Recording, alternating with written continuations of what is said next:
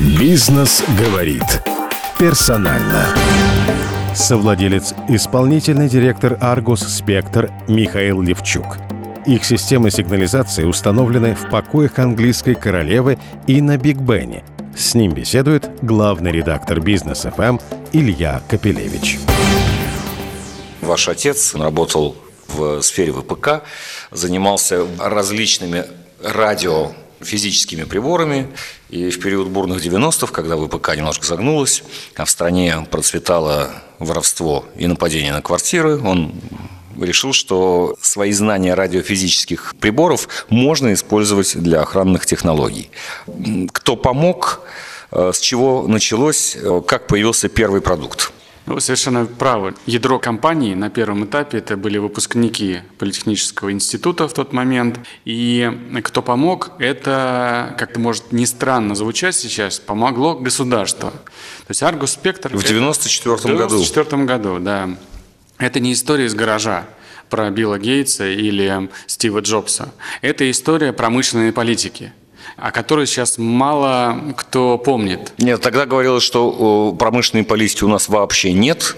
Оказывается, она ну, наверное, была, но малозаметна. Да, наверное, те, кто говорил, не знал об этой промышленной политике. А в реальности на, на рубеже 90-х годов вдруг стало понятно, что в стране нет специализированных предприятий в области э, безопасности. Охранной безопасности, пожарной безопасности для массового рынка. То есть все эти продукты в Советском Союзе производились по остаточному принципу на военных заводах.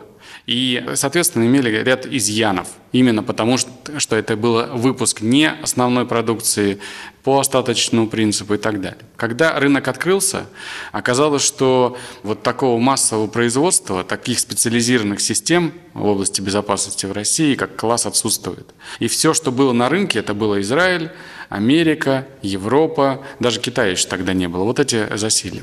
И тогда внутри ряда ведомств, в том числе МВД, было принято решение о развитии этой индустрии внутри страны по понятным причинам. Но нельзя такую область отдавать на откуп иностранцам. И Argus Spectre стал одной из компаний, в целом их около пяти сейчас по стране, в разных регионах.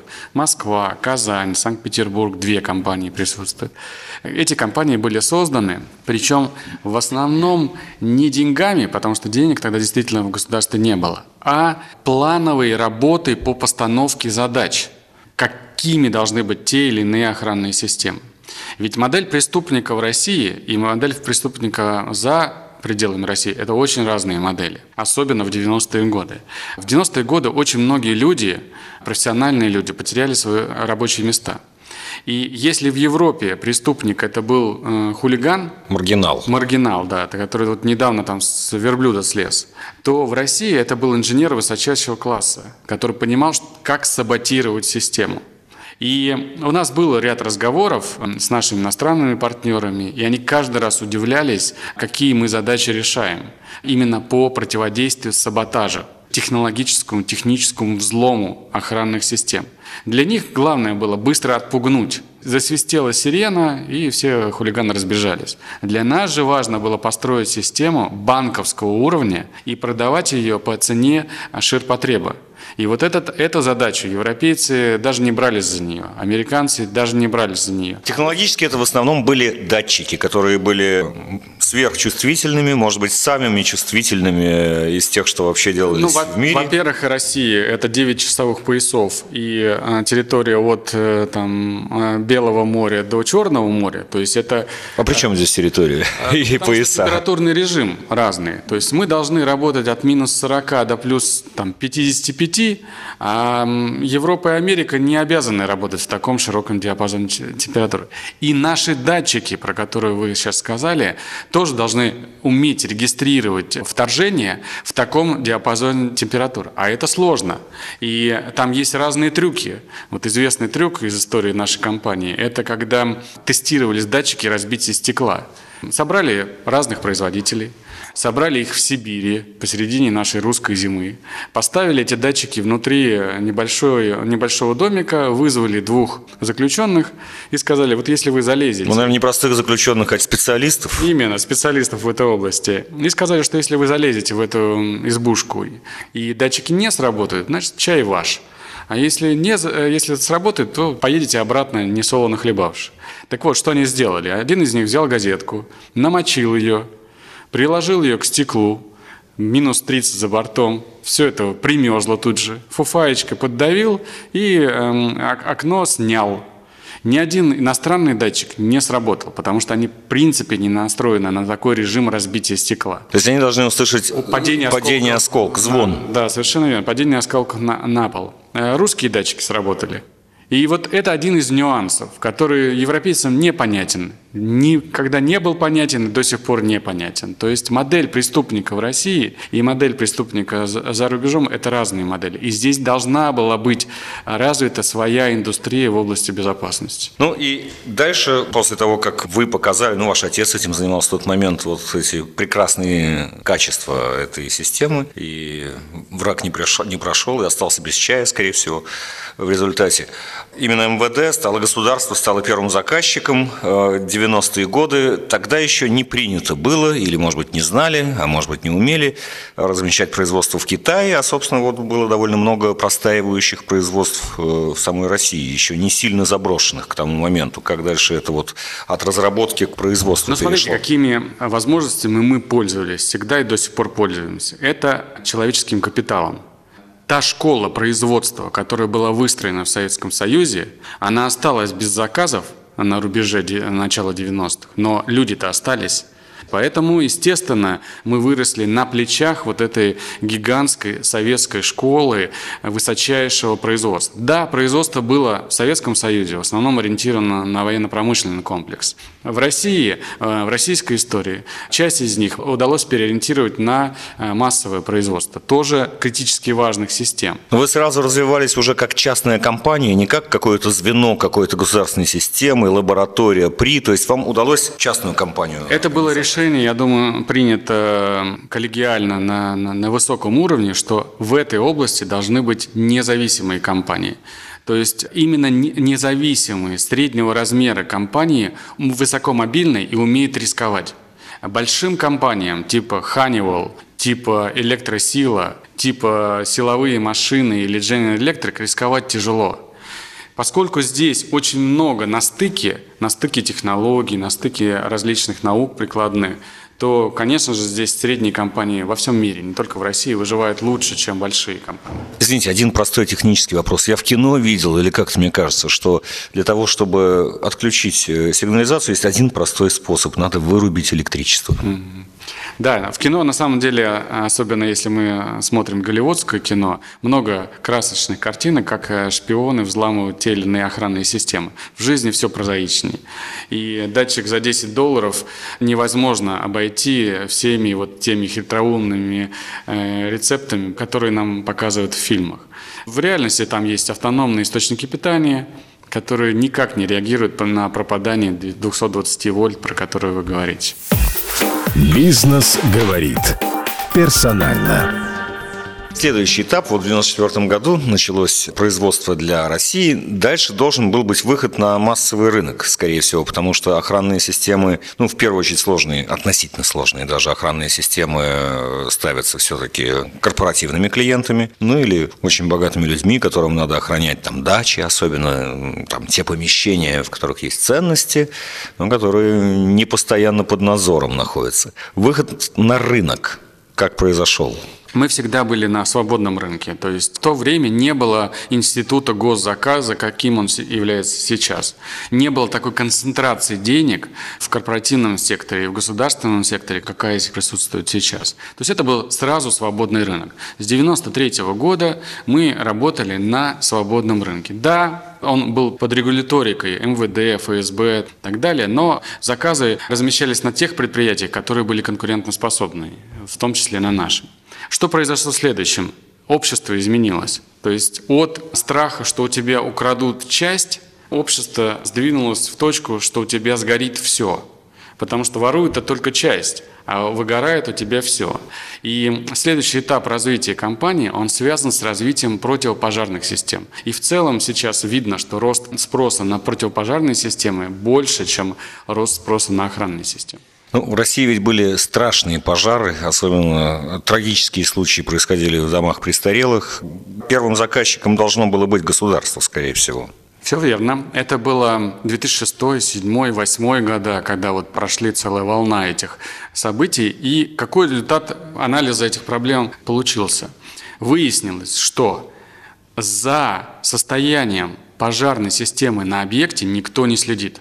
Ну, от случая в случай туда инспектор приходит перед 1 сентября, там, раз в год, но постоянного контроля не было. И тогда государство в лице МЧС приняло решение, что на целом ряде объектов такой непрерывный, удаленный цифровой контроль должен быть внедрен. И с 2009 года этот э, контроль внедряется – Россия на самом деле одна из немногих стран в мире, которая внедряет такой цифровой удаленный контроль состояния пожарных систем на объектах. А зачем он может проследить? То, что сама система исправна. И второе, автоматически вызывает пожарных в случае пожара.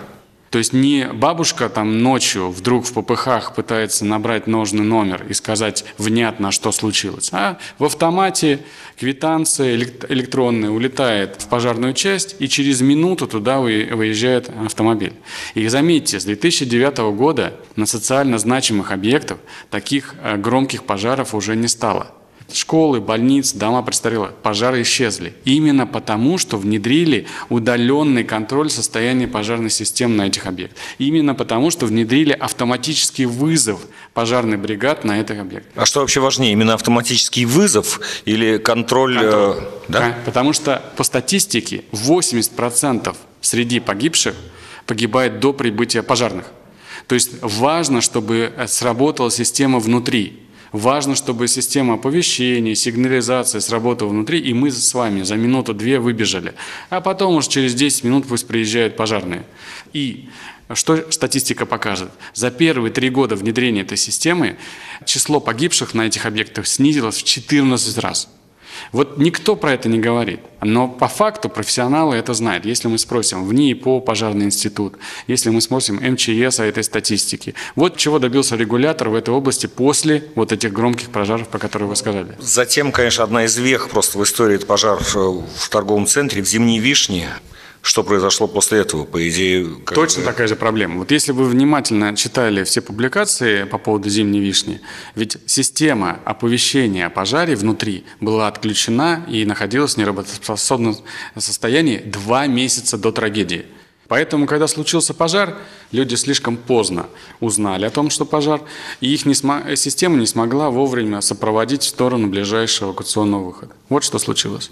Какие-то сдвиги после этого случая произошли? Насколько я знаю, сейчас подготовлен целый ряд изменений в нормативной документации, которые в том числе обязывают эти объекты с массовым посещением лиц быть подключены к этой системе автоматического контроля исправности своей пожарной сигнализации на объекте. Следующий этап, и он, пожалуй, самый интересный. Как вам удалось выйти на внешний рынок, в том числе э, получить таких э, клиентов, как Винзор? Ну, не Винзор, а шотландский замок королевы и здание парламента и Биг Бен э, в Лондоне. Ну, это как в той сказке. 30 тысяч ведер, а потом ключик у тебя в кармане. То есть мы начали проект по экспорту в 2002 году, то есть 17 лет назад.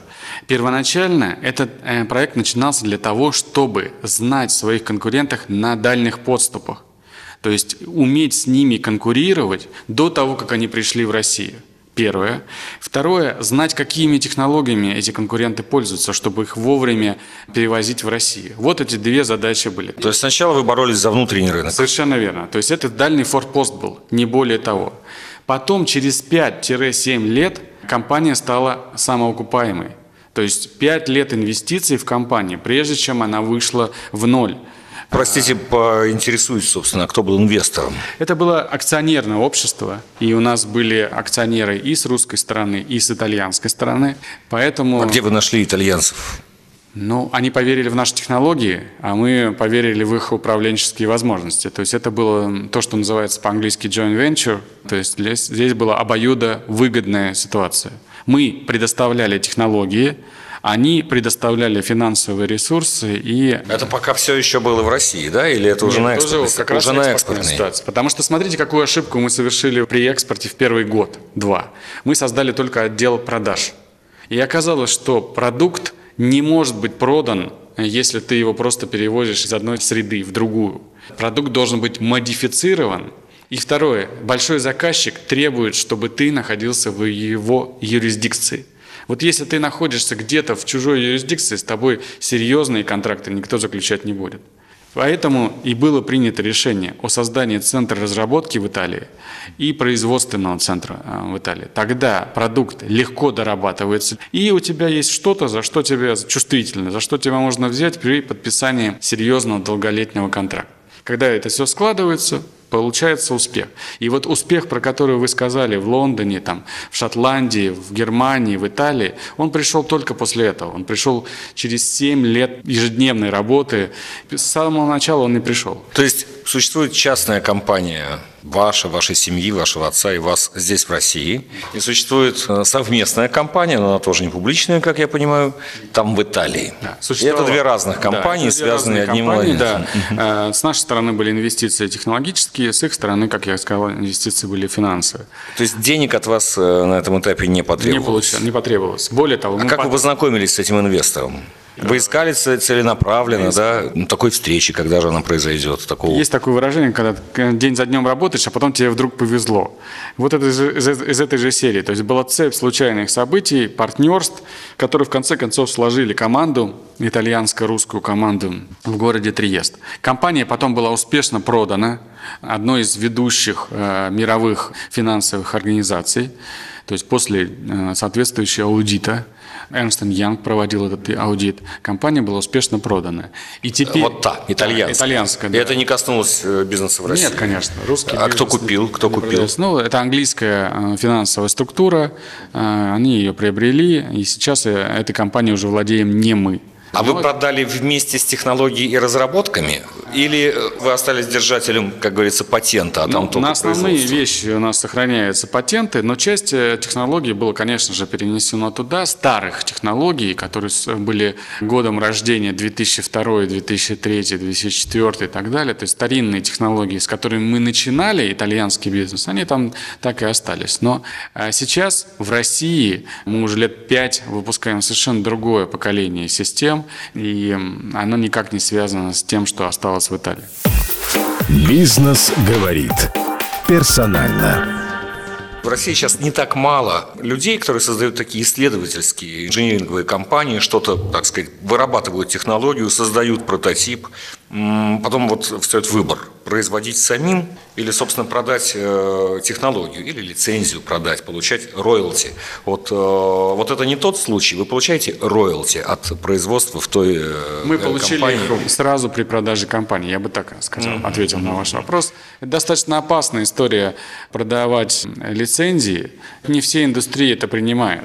Вот, допустим, радиоэлектронная промышленность, она требует непрерывной доработки тех разработок, которые размещены на заводе, потому что элементная база меняется. Тут не все так однозначно. Вот вы продали, получили деньги, поделили их со своим итальянским соинвестором, они у вас остались, и вы начинаете строить уже новое собственное предприятие в Финляндии. Все верно. В общем, конкурента тому самому, которого вы только что продали. Все верно. И кто теперь побеждает в этой конкуренции? Ну, во-первых, время покажет. А во-вторых, все-таки мы выводим на рынок европейский совершенно новую платформу. А поскольку центр разработки всегда был и будет в Санкт-Петербурге, в России... То вы продали пустышку, получается, которая... Нет, я думаю, что именно поэтому я сказал, что был проведен внимательный аудит компании и технологий перед ее э, покупкой. Но продажей. покупатель понимал, что вы сейчас продадите вот это и откроете новое производство здесь же в Европейском Союзе. А, собственно, технологии владеете вы и новым этапом технологий Никакого обмана вы. здесь не было. Покупатель понимает, что нельзя выставить нам требования по карантину на всю нашу оставшуюся жизнь. Он все эти риски взвесил и принял адекватное решение. Они пытались они в ходе переговоров такие требования выставить? Нет. Нет? Нет. нет. То есть все в данном случае, люди, все в данном люди. случае, но э, вы в Финляндии на своем новом производстве уже создаете там продукцию нового поколения. Нового да? поколения, совершенно другого поколения, которое учитывает весь тот опыт э, инсталляций, который мы за это время накопили. Все-таки за плечами у нас 150 тысяч систем, порядка 7 миллионов устройств. Вот это тот опыт, который нет ни у кого в мире.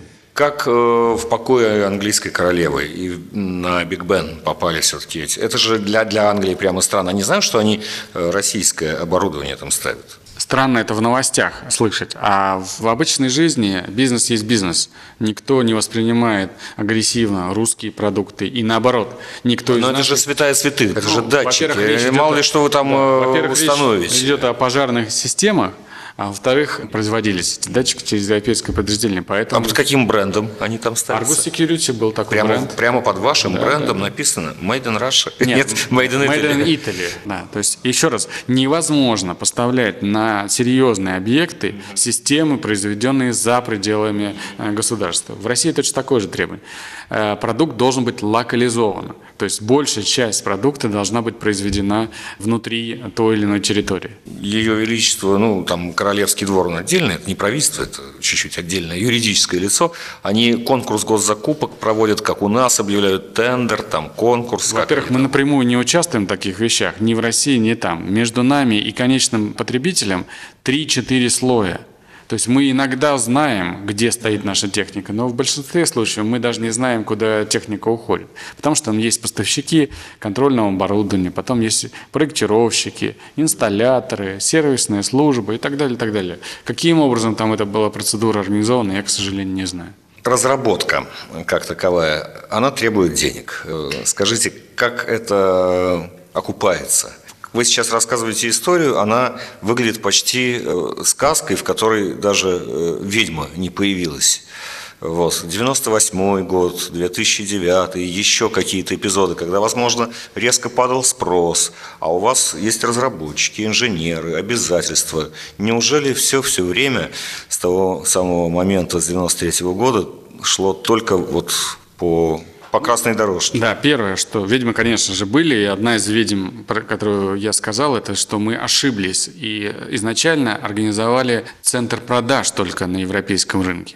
А потом откатились назад, организовали центр разработки и центр производства. Только после этого э, удалось стартануть с нормальными продажами в Европе. А по поводу э, вопроса в целом по разработке, ведь мы же не на пустом месте возникли. Мы возникли в Санкт-Петербурге э, или в Ленинграде на каком-то этапе даже.